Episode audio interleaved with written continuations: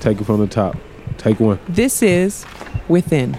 Shifting the conversation on who is in prison. Recording from the vault in the Denver complex of the Colorado Department of Corrections. I'm Denise Presson, resident at Denver Women's Correctional Facility. I'm Andrew Draper, resident at Sterling Correctional Facility. I'm Ashley Hamilton, the founder and director of the DU Prison Arts Initiative.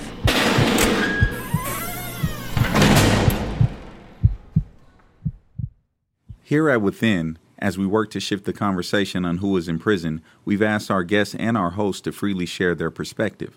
The opinions expressed in this podcast are strictly those of the person who gave them.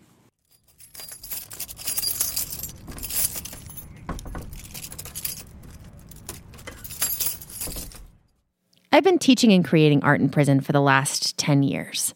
And I founded the DU Prison Arts Initiative two years ago and now act as the director. We call it DUPI for short. DUPI is a program that brings arts based educational and therapeutic programming and projects into prisons around the state of Colorado. We're now in 10 prisons in the state and growing. And we also work on special projects like this within. We have full length productions. We help to run a statewide DOC newspaper, and we run all kinds of workshops around the state. I have gotten to see over the last 10 years, day in and day out, this work on the ground and how powerful and transformative it can be. Denise and Draper, I'm curious. What do you think about this whole arts in prison thing? Um, I, personally speaking, I haven't had a whole lot of experience with like professional art in the past. You know, love music, love you know art. I watch TV. I mean, but this has taken me to a different experience, a different level of really what art is. It gets to uh, feelings that I've never really dealt with through expressing those. Just being part of this podcast, it's uh, it definitely is stirring things inside my um, soul. Um, I love art you know, I've been an artist, you know, forever. You know, I started with graffiti, you know, when I was a kid, just, you know, writing stuff on walls and drawing stuff on walls and paper. And it's healing. It helps it helps a person heal, you know, wherever. So I think, you know, by you bringing it into prisons really heals people and it helps people. Thank you. Today's really special because we get to talk to Terry Mosley Jr., who's a resident at Sterling Correctional Facility, where he's serving life without parole plus 55 years. He's a DUPI group leader and an upholstery team leader for Colorado Correctional Industries, and the liaison for our podcast's newsletter, Reverberations from Within. Check out our website. He has completed the course, Seven Habits of Highly Effective People, and in high school, he was a peer mentor for all four years. Today, we're going to explore what it means to be an artist in prison. Let's go.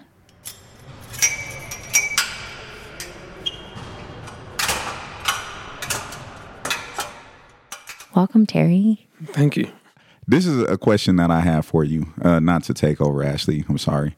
But I'm curious to know, you know, for our listeners out there, um, what was your mental state coming into prison?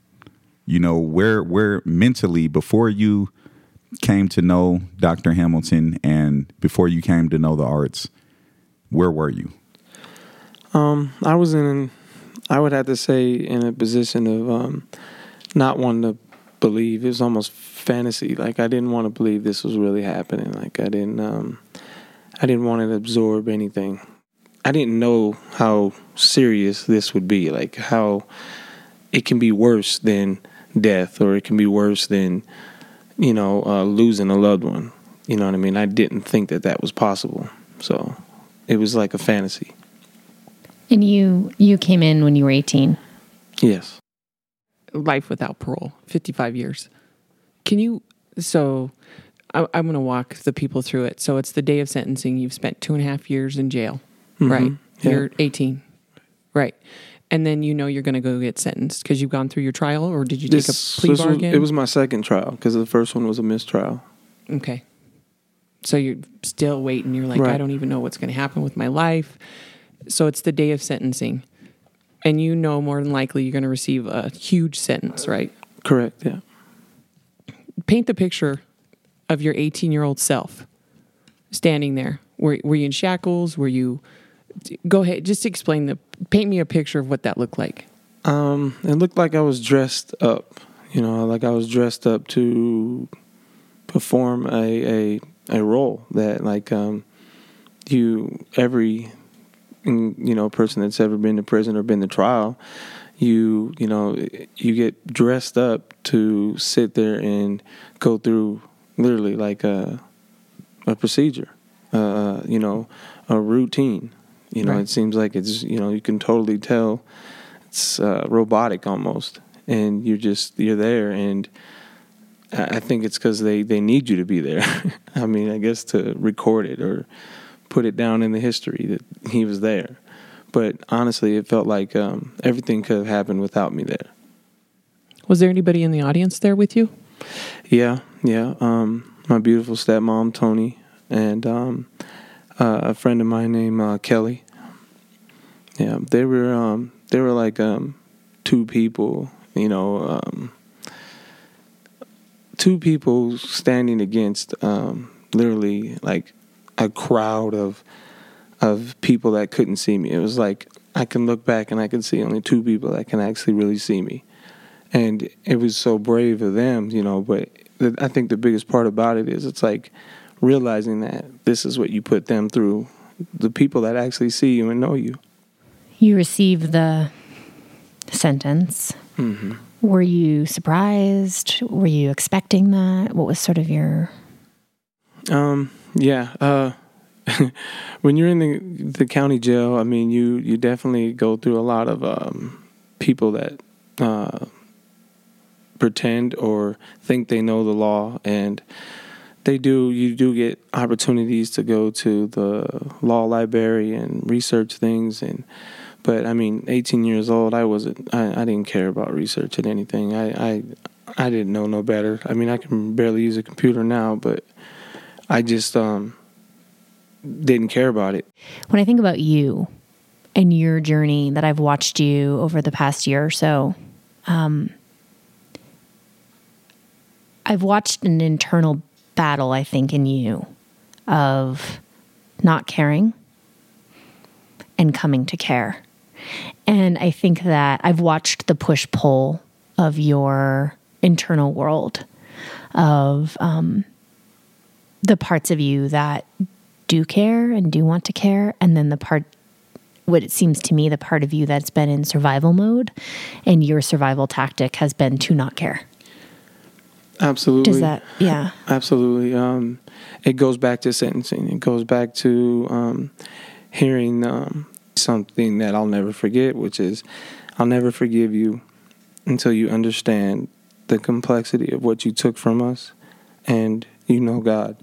So when when someone says something like that, especially from that position, you know, and, and if it means something, I always took it like um, that um, that the, there's something still left in me that my all my friends and family um, love. So it was like it is. It was an internal battle because you know you got to think like, okay, why do people love you? You know, why do they care about you? And um, if this is who they say you are, and so they're always like a um, your friends and your family become like a, a complexity in your life because you're like, why do you love me when this is who I am? This is what I did. This is unforgivable. Um, and then when when someone places that type of a, um, especially coming from a mother, you know, places that that that that definition that that conviction of this is how I stand against you. And then we're talking about the mother of your victim. Yes, absolutely. Okay. Yeah. And when she says that, you know, and I I weigh it out and I go, okay, well then that's that's that's who I am. And if I feel that I can't reach that point to ever be that, then that's when I start to in my 20s begin to not care.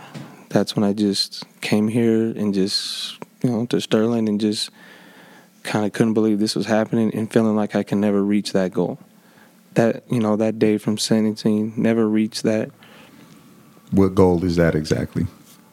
to actually um, be able to be forgiven, to be able to stand up against that criteria. It's the, the it seems to me like the hardest criteria that you could ever, you know, if it's a prerequisite to to live, you know, then why am I here? Because I, I I don't see the ability to be able to get to that. So it was like um, it was like having um, there's nothing this world can do to you. There's nothing that anyone can do to you. There's nothing else. It's been done. I'm, I can't live to that expectation. I mean, I thought you know playing sports or you know going to college and all these things were were like feasible. Like these are things you actually can do and. I mean, and then when that expectation or that prerequisite is what it takes in order to to heal for from her perspective is something I couldn't couldn't measure up against at all. Well, how about now? Wow. Um, now all I can, um, I guess I get to the point now where it's like, um, I think that through prison arts programming and through that interactions that that help me, you know, deal with this type of stuff is um, is the only thing that gives me like hope to be able to do that. I mean, hope to me, like I, I tell some of my closest friends, is like something that's not even tangible. You know, it's something that you can't hold on to. It's almost ghostly to me. But I see it in everybody around me sometimes, especially this past week, more than anything. And it's so solid. It's so, you know, like something you can totally grab and hold on to. You said you couldn't fit that criteria and you said you didn't care, but I don't You've held the same job for 18 years. Um, that to me says you care.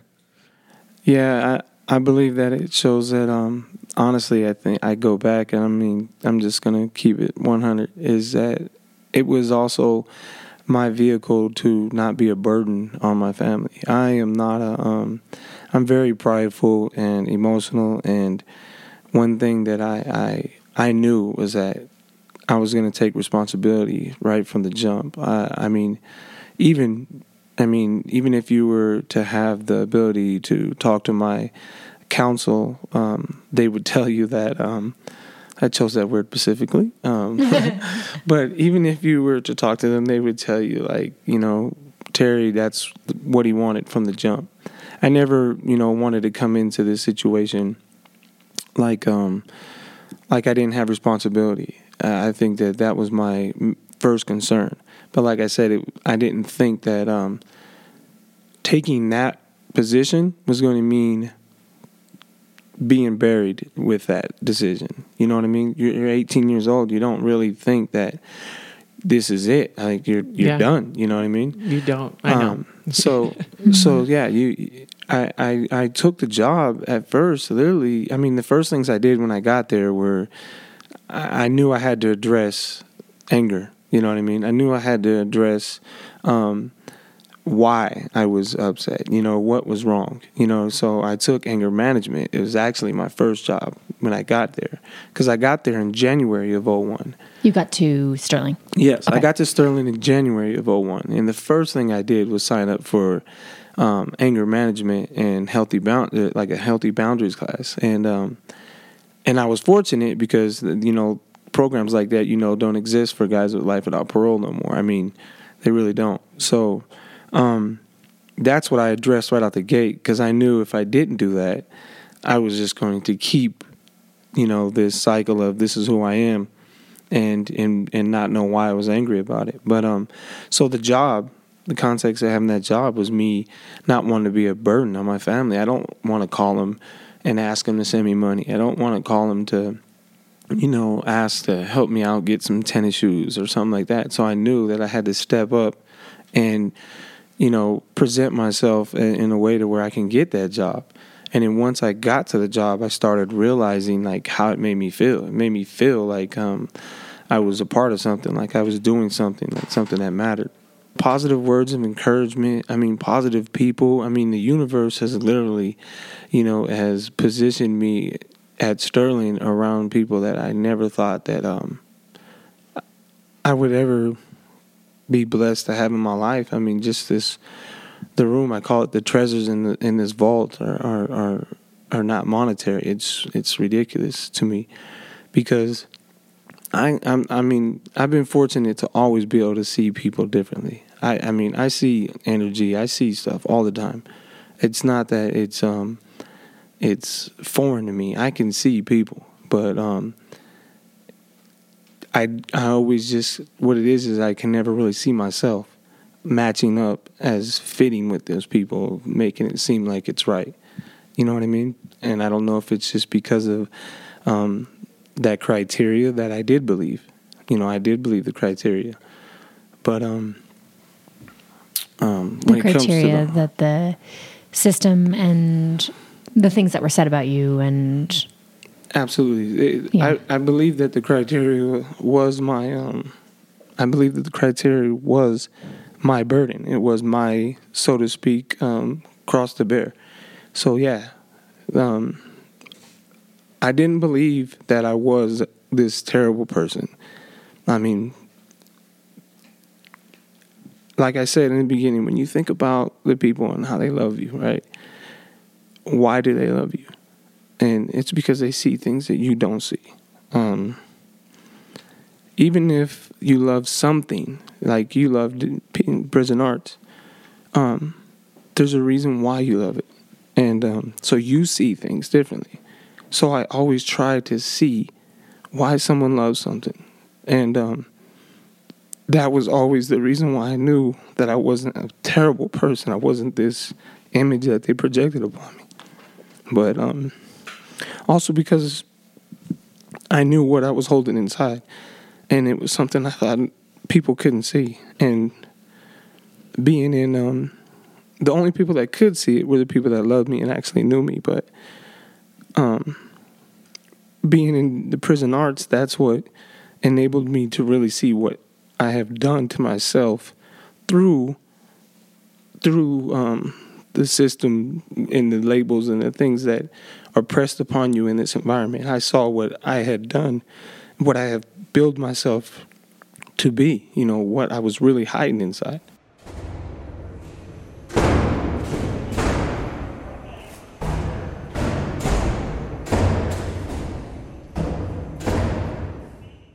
this past week. Um, gosh, I have so much to say. Okay, so um, this past week, Terry left Sterling for the very first time in Wow. 18 years.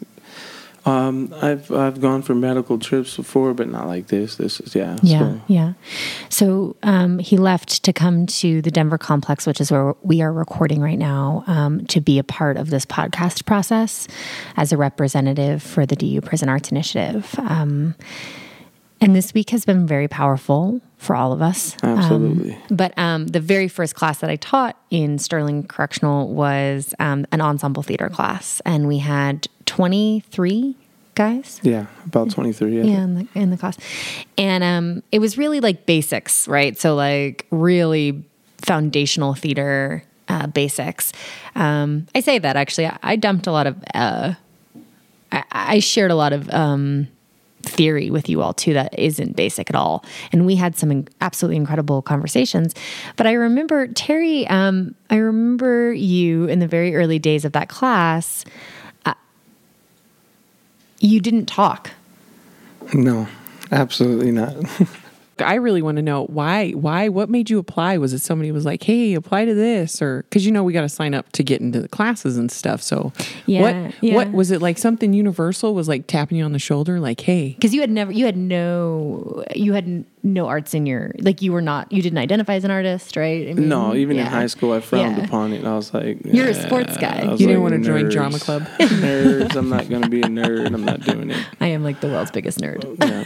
I was like, no, that's not me. I had friends that did it in high school, and I was like, you know, no. They're like, but you're a peer counselor. And you're so I'm like, no, it's not happening. you're an athlete too Yeah, Yeah. yeah. But I was like, no, I'm I'd, Not I'd a very good one.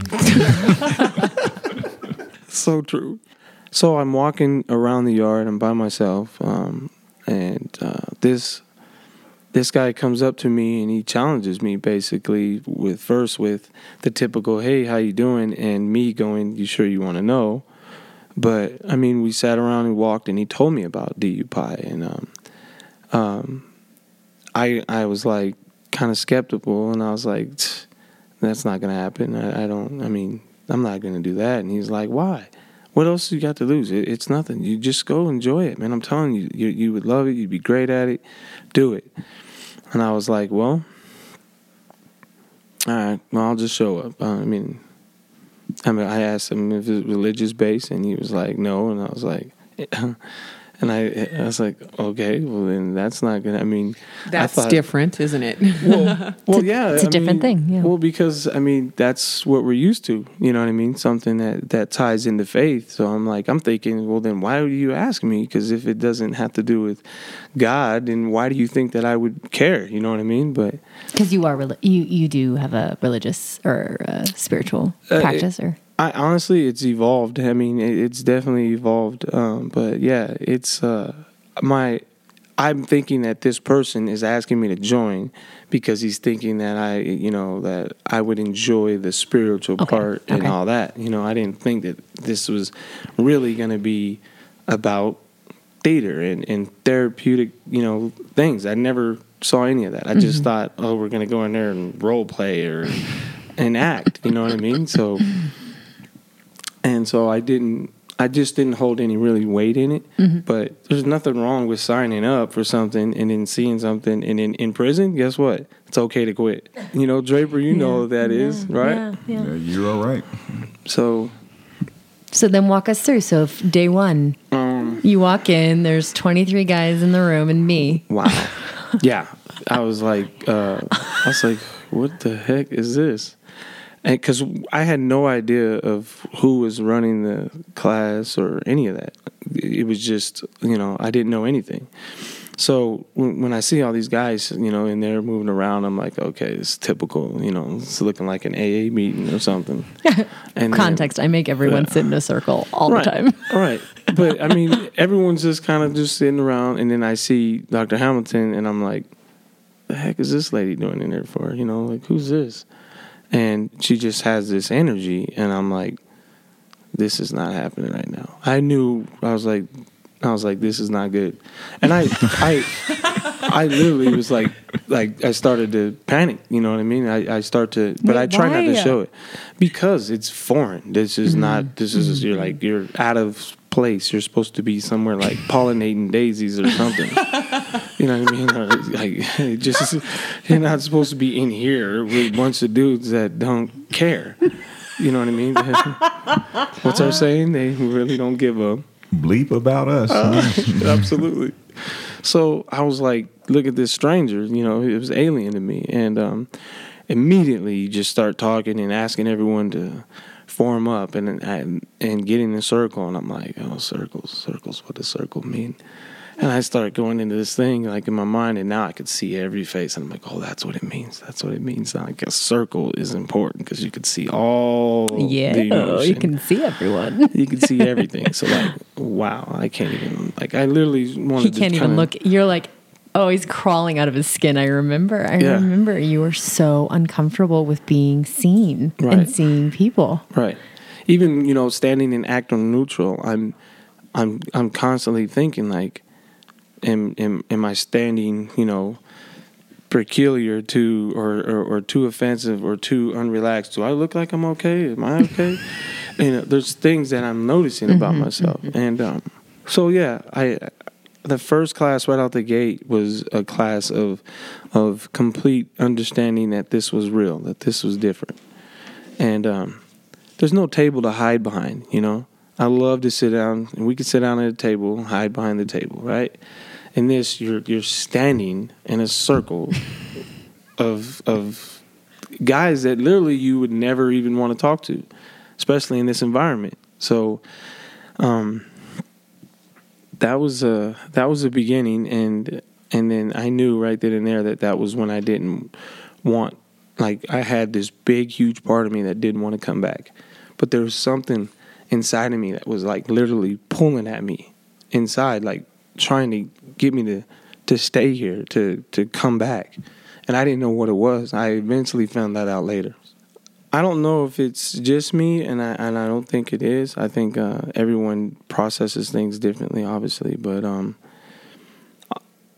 all I know is that I couldn't understand week after week after week why I could not do image theater. Um, I could not uh, do a stretch and share, or, or I, I felt like I could not do what I saw. In What are the these circle. things? Can you describe what is a stretch and share? These are these are all little different um, activities and warm ups that we do. We do ritually um, every week to get us into the space. But what's happening in them? I mean, from a sort of uh, meta level or theoretical level, right? Is that I'm asking folks to get into their bodies, um, which I have a theory that in prison, uh, and this is different for men's prisons versus women's prisons, even though I don't like to necessarily generalize, I tend to see major differences. That um, asking folks in, who are incarcerated to drop into their body is a pretty radical thing because you are experiencing um, your bodies are in sort of an ongoing state of trauma. So asking you to drop into your body and to be in your body is a huge ask. And so we do these different rituals every week uh, where we stretch, where we check in using our voices, our voices in our body, where we, um, uh, we, we there's a practice called image theater, which comes out of Theater of the Oppressed, uh, Augusto Boal, um, that I use to get people in their bodies, but then also uh, we use I use all these different various activities to um, create ensemble and community. So. Um, especially in the early days of the class, I was really working very hard to build community in the class, and so I was using a lot of these activities. That's her version. That's her version of what it is. So, coming from the person that endured it, um, I would say that is it is absolutely um, coming into your body. I'll explain that. Um, getting, you know, that definitely that definitely does happen. But um, what what it happens is like you you go around in the circle and you stretch and share something, whether it's uh, what you're high or low or how do you feeling, and um, I mean you're you're stretching. And most guys, you know, in prison, you know, we're stretching with upper body stretches, so we're running out of things to do here. You know what I mean? Now we're talking about bending over stretches and everything else. It's like uh, I don't want to do this, you know. And but these are this is the crazy thing that is. It's funny to me, but at the time when I'm watching it, is I'm realizing that every stretch is literally like a manifestation of that person's of what they're thinking, what how they're feeling. So if they go to stretch their leg out, it maybe it's because they just want to, you know, uh, experience that part of their body. They want to, you know, uh, maybe they're sore, you know, or something like that. But it it it, it manifests, it transformed every week.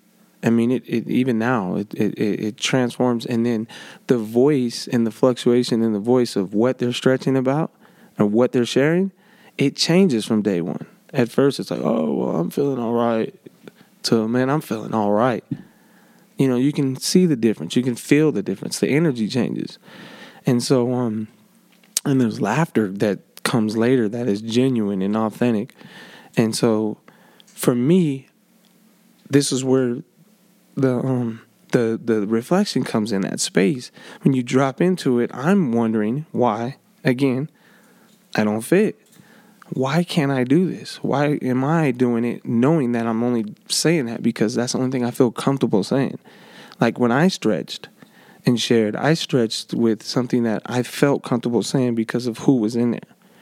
I didn't do it authentically until i actually had that moment of of of of security to do that. And um, which brings me to that most impactful thing, or that big moment for me was um, it was probably about I want to say six. It, it was um, how many how many courts? It was like eight. The first first uh, How many weeks was the first Yeah. class? Uh, I think it was more like fifteen. was it fifteen? Yeah. Well, it was summer. I think around six six to eight, but all I remember was that um, you know, Dr. Hamilton's. Uh, we did the stretch and share. We did the um, um, the high and low for the week, and um, we do this. You know, now we're gonna you know get into like close your eyes and and think, and you start with you know examining the top of your head and then your eyes, and go all the way down the body, and um, we do this every week. Every week, every every week, and um, wow, um, I was going through this, and and and in the process of that, I started to have memories, like like I started to see myself like that. you know, Terry, that little, that kid, you know, the one that didn't care about none of this. He didn't care about what, you know, uh, if he if he looked funny when he stretched and shared, he was like anxious, like he wouldn't even wait his turn, you know, and um, that I saw, you know what I mean, and it was like, well, how come I didn't, you know, I, how come I I couldn't see this person before, you know, and so um, then you know, sitting there realizing it, the biggest thing that hit me was is that um that the reason why I probably can't live to that criteria, the reason why I can't, you know, I'm starting to believe that I can't make it to that surface is because um I won't let him out. You know, I won't let Terry out because you know, when they during sentencing, he didn't get convicted. I put him away. You know what I mean?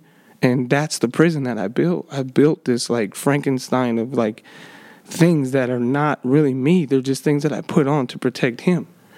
And honestly, that moment I started crying with my eyes closed doing this this body scan thing and um and if it, I mean honestly, I mean that was a moment that I literally began to have the courage to let him out, you know, and that's why I say that. I learned that, you know what I mean? And it was like I have this is who I am, you know, be him. Let him have fun, let him play, let him experience life, you know what I mean? And I totally, totally just bombed and shut him down and would not let him experience any of this. No matter what I did, no matter what choices I made, it was all about protecting him once I realized that that's the only thing innocent about me. You know what I mean? It's the only thing innocent about me. And and the only reason why I was able to see him is because that's what my mom loves. That's what my, my sister loves. That's what my goddaughters love. That's who they see. No matter where I'm at. And that's the most powerful experience that I ever had with the UPI. And every day, I mean, I, I feel like there might be more. So I worry because I, this process is not easy. So that's why I do it. That's why I feel so strongly about it. That's why I, I, I, I signed up to be a group leader. That's why I'm here today, even though I tried to run on Tuesday. and but we're in a vault and can't open the door. A vault in a prison. So wow. yeah. So you you you know tha- that's it. You know she gave me the courage to let him out, and that's why I'm I'm here now. If you don't see this yet, I'll hold this truth for you till you're ready to see it. That your choice to let young Terry out, playful, silly, full of life Terry, full of life Terry, who is living life in prison, your choice to let him out is reverberating. Mm. And I don't know if you see that, but I do.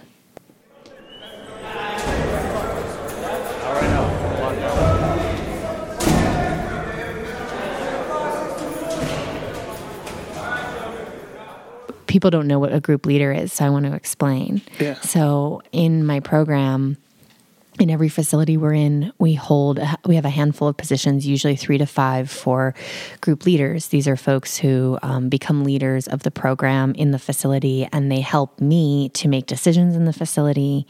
They help um, steer the program with me so that it can feel co-intentional because I don't live in prison. I come in, or my facilitators or my staff comes in for a certain period of time and and teaches um, and leads experiences, but we don't live there. You do.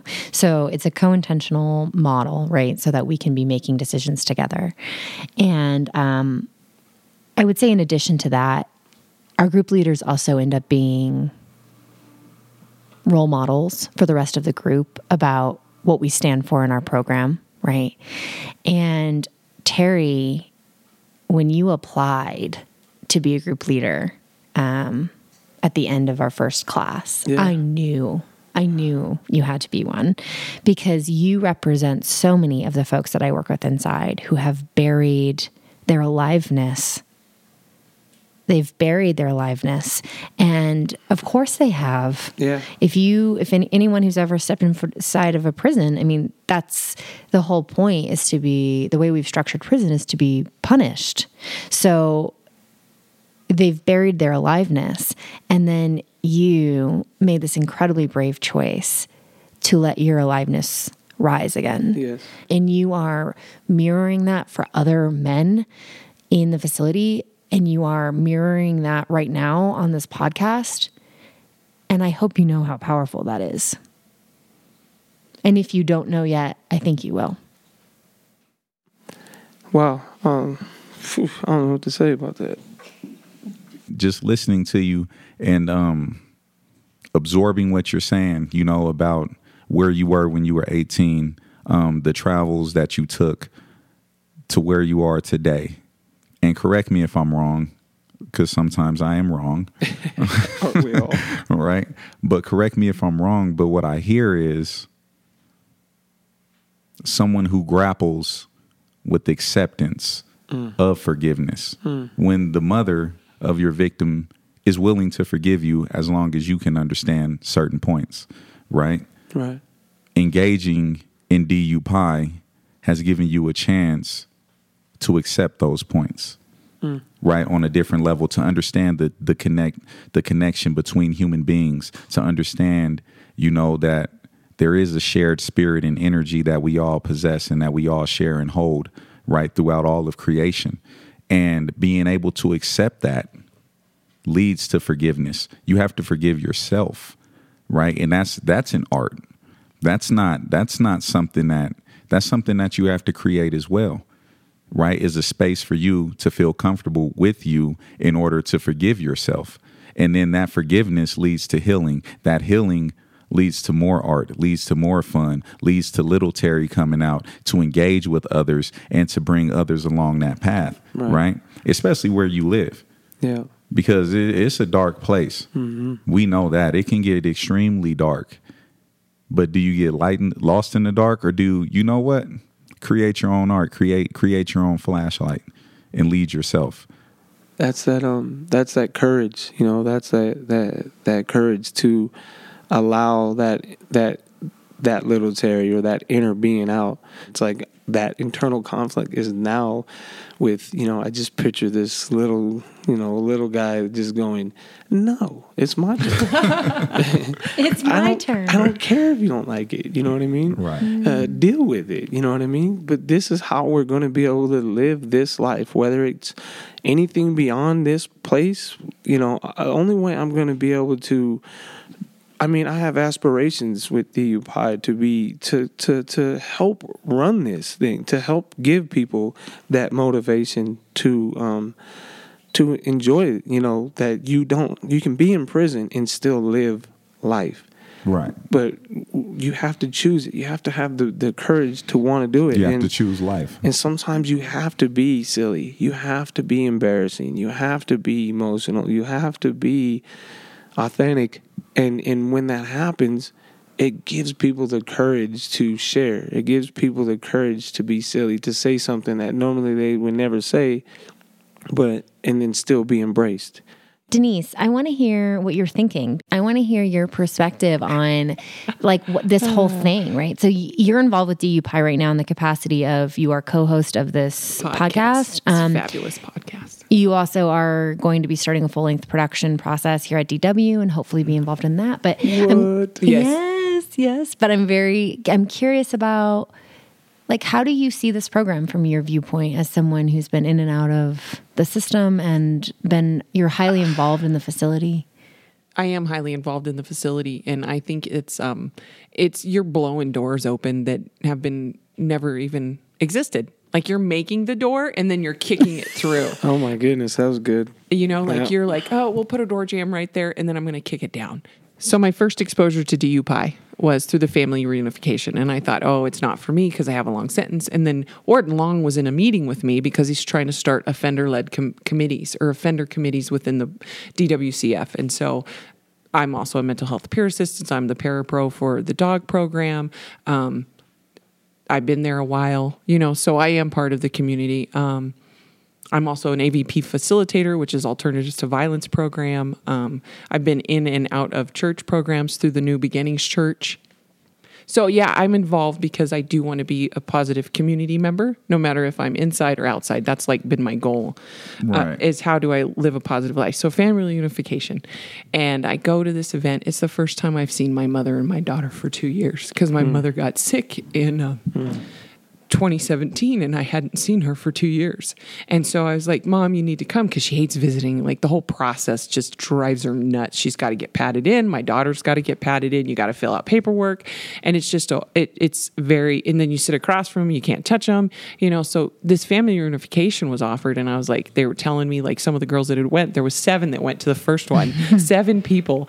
And uh, they were like, Probably because they didn't understand. they didn't And you understand have it. to start somewhere. Yeah, I had to start somewhere. And so they told me about it. And I was like, and I went and there was life there again. And I got to see my family again. Mm. And, and we had created these pictures. And I'd, I'd never seen my daughter hold a paintbrush before. Mm. Mm.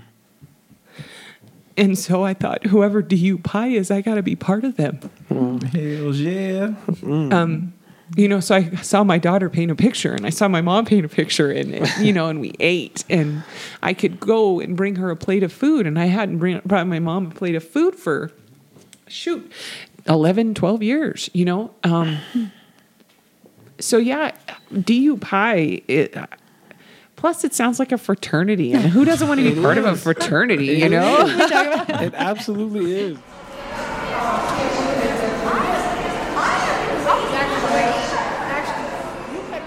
I want to just take a moment to tell folks about the story. You recently told me we were talking about tattoos. Um, and you said that you, for years, had dreamed of getting a tattoo on your neck of like a, correct me if I'm wrong, like a, a black hole with a monster coming out of it. Absolutely. And that recently you changed that and you still want to have a black hole, but now you want to have you as a child crawling out. when I pictured that, you know, in the beginning of this, like this monster, like tearing my neck open, trying to come out as a tattoo, it's because I feel like I, I this is, this is who they say I am. So embrace it. You know what I mean? Mm-hmm. This is embrace it. Be that, and and then that's that internal conflict that you saw from day one, doctor mm-hmm. Hamilton. That's what you saw, and and then now it's like I see the beauty of the fact that my mind has changed to where I now see, you know, this smiling little Terry with a, you know, a rat tail that my dad cut off, by the way. But I see, you know, him. Wait up, you had a mullet? No, man, it was a rat tail, you know? It was a little tail that my mom literally used to braid to calm me down, you know what I mean? And um and I thought it was just this like personal little attachment that I had with my mom. I would literally unbraid it just so, so she can go back and braid it. And and so yeah, he cut it off, son of a gun.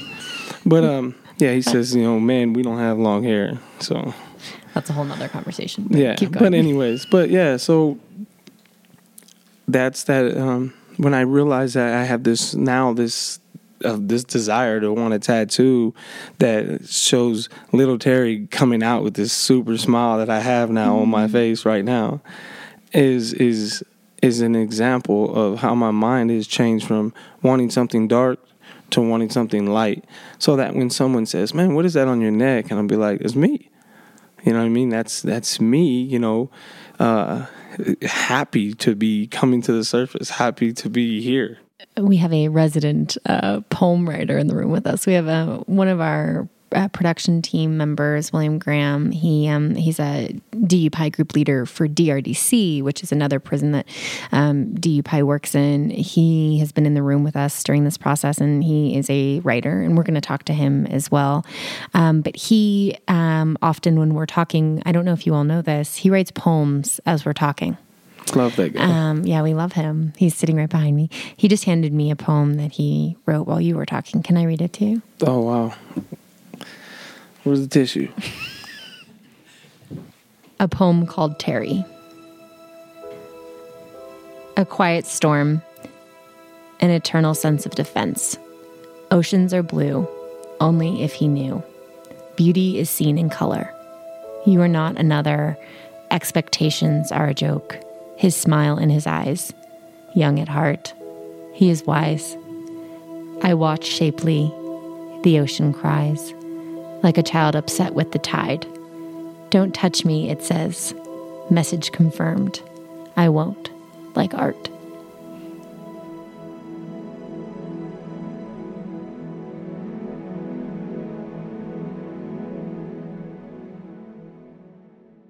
Next time on Within. Jamelia Nelson, resident at Denver Women's Correctional Facility. I had to survive myself ultimately. And so I had to survive my own train of thought. I had to survive not knowing my worth, not being confident in myself, what my peers thought about me when I got here, what my family may have thought about me, what his family thought about me. Those all those thoughts were like demons in my head that I it, it was hard to rid myself of. Robert Hill, resident at DRDC. It was just action, reaction. It was like riding a wave of anger. When you're on a wave, you can't control where you're going. You out there till that wave dissipates or you crash. And crashed a lot. We wanted to include more voices from incarcerated folks across the state of Colorado. So we started a newsletter. It's called Reverberations from Within. If you're interested in reading it or in sending pieces of writing into it, visit our website at thisiswithin.com. If you're incarcerated in the state of Colorado and you want to submit material to our newsletter, please speak to your programs manager in your facility. Within is a collaborative production between the University of Denver Prison Arts Initiative and the Colorado Department of Corrections. Our hosts are Denise Presson, resident of Denver Women's Correctional Facility, Andrew Draper, resident of Sterling Correctional Facility, and executive producer and DUPI founder and director Ashley Hamilton. Within is produced by Caroline Sheehan. Associate producers are Michael J. Clifton and Sarah Berry, both of whom are incarcerated. Mr. William S. Graham is our resident poet as well as a resident of the Denver Reception and Diagnostic Center. Media production and creative support by Angel Lopez and Chuck Martinez, both of whom are residents of Sterling Correctional Facility. Our newspaper liaison is Terry Mosley Jr., who is also a resident of Sterling Correctional Facility. Sound engineering and editing by Jonathan Howard. Full episode details, resources, and additional content, including how to subscribe to our podcast and newsletter, Reverberations from Within, is located on our website at thisiswithin.com. Hey, let's go! Lock down!